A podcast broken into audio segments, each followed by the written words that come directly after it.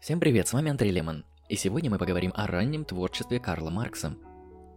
В философской и общественной мысли особое и значительное место занимает концепция, созданная Карлом Марксом. Карл Генрих Маркс родился в 1818 году в Трире в семье прусского юриста еврейского происхождения. Одно время он учился в Боннском университете, Затем, с 1836 года, продолжил учебу в Берлине, а степень доктора философии получил заочно в Йенском университете в 1841 году. Политические взгляды Карла Маркса не позволили ему преподавать в университете, и свою творческую деятельность он начал в качестве сотрудника ряда периодических изданий радикально левого толка. Говоря о раннем творчестве Карла Маркса, нам в лицо бросаются его экономическо-философские рукописи 1844 года.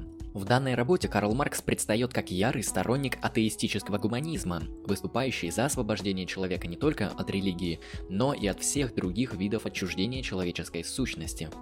В этом он солидаризируется с Фейербахом и полностью поддерживает его критику гегелевского идеализма.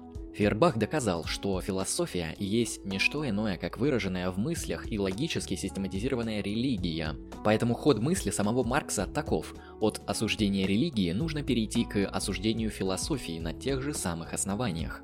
В гегелевском мышлении Маркса не устраивает в первую очередь то, что гегелевская феноменологическая критика подводит все формы сознания к их единству в философии, и в итоге тем самым утверждает наличные формы духа в рамках философской формы духа. Его также не устраивает то, что философия принимает у Гегеля вид тотальной деятельности абсолютного духа, подчиняющего себе все формы духа, в том числе и индивидуальное человеческое сознание. Свой протест Маркс выражает в виде утверждения позиции гуманизма, стремящегося представить человеческую сущность чем-то опосредованной. Для этого Марксом используется понятие природы и отношение человека к природе посредством труда. Маркс говорит о человеке, рассмотренного с позиции опосредованности человеческого бытия отношением к природе.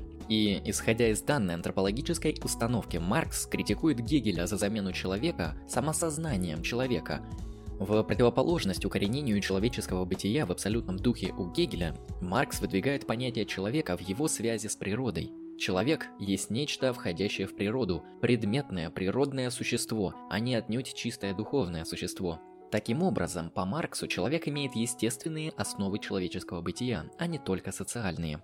Таким образом, в ранних произведениях Карл Маркс формирует определенный антропологический взгляд на человека, который кардинально отличается от гегелевского понимания человека и от фейербаховского. Человек таким образом определенное природное существо, которое опосредовано своим отношением с природой, то есть трудом. Таким образом, труд – это некоторая естественная сущность человека. Дальнейший анализ показывает Карл Марксу довольно удручительную картину. Труд человека в современном ему обществе, а конкретно в капиталистическом, является отчужденным. Более того, Маркс прослеживает отчуждение не только на уровне трудовой деятельности, но и на уровне политической, социальной, личной и многого другого. Исходя из данного анализа, мы можем вычленить вычленить основную мысль ранних произведений Карла Маркса.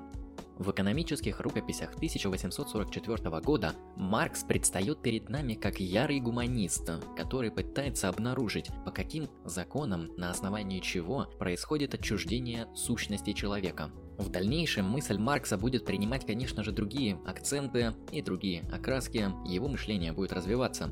Однако тот пафос гуманизма и то желание освободить сущность человека от отчуждения, которое он описал в своих ранних произведениях, останется с ним до конца.